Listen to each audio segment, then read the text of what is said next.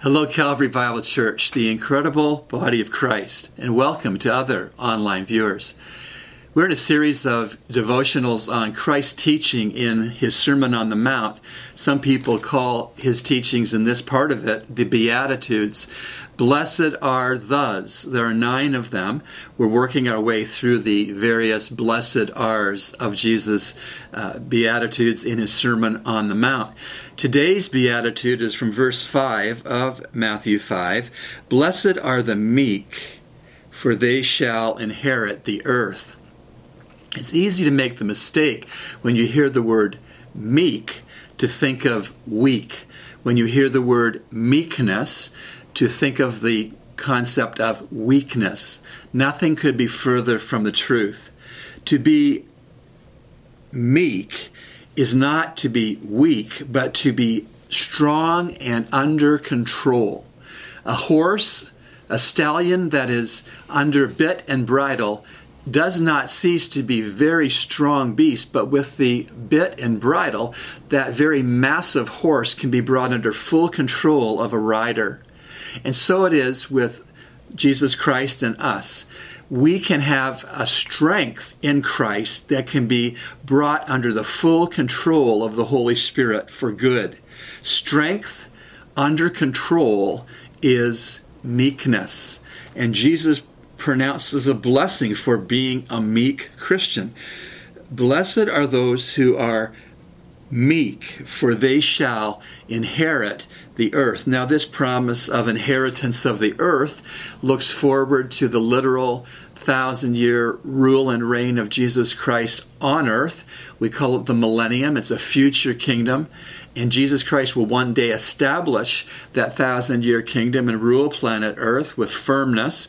But this is saying that if you will be meek now, if you will have your strengths brought under perfect control by the Holy Spirit, like a horse is controlled by a bit and bridle, then you can have the blessing of a future part in that millennial kingdom as a reward.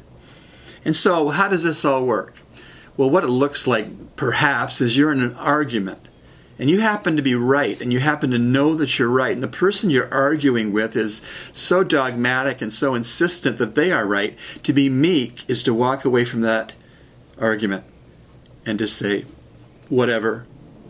To be meek is to be in traffic in Nassau needing to go somewhere, bumper to bumper, and people cutting in front of you without any indication with the turn signal or doing so. People turning left from the right hand lane or, or left from the right hand lane. All these various frustrations that we can have.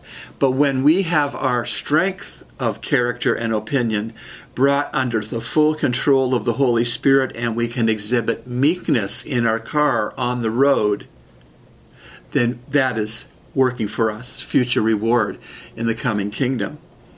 You may deal with skeptics, people who question the existence of God, or you may deal with atheists who aren't doubtful of God's existence. They state he does not exist.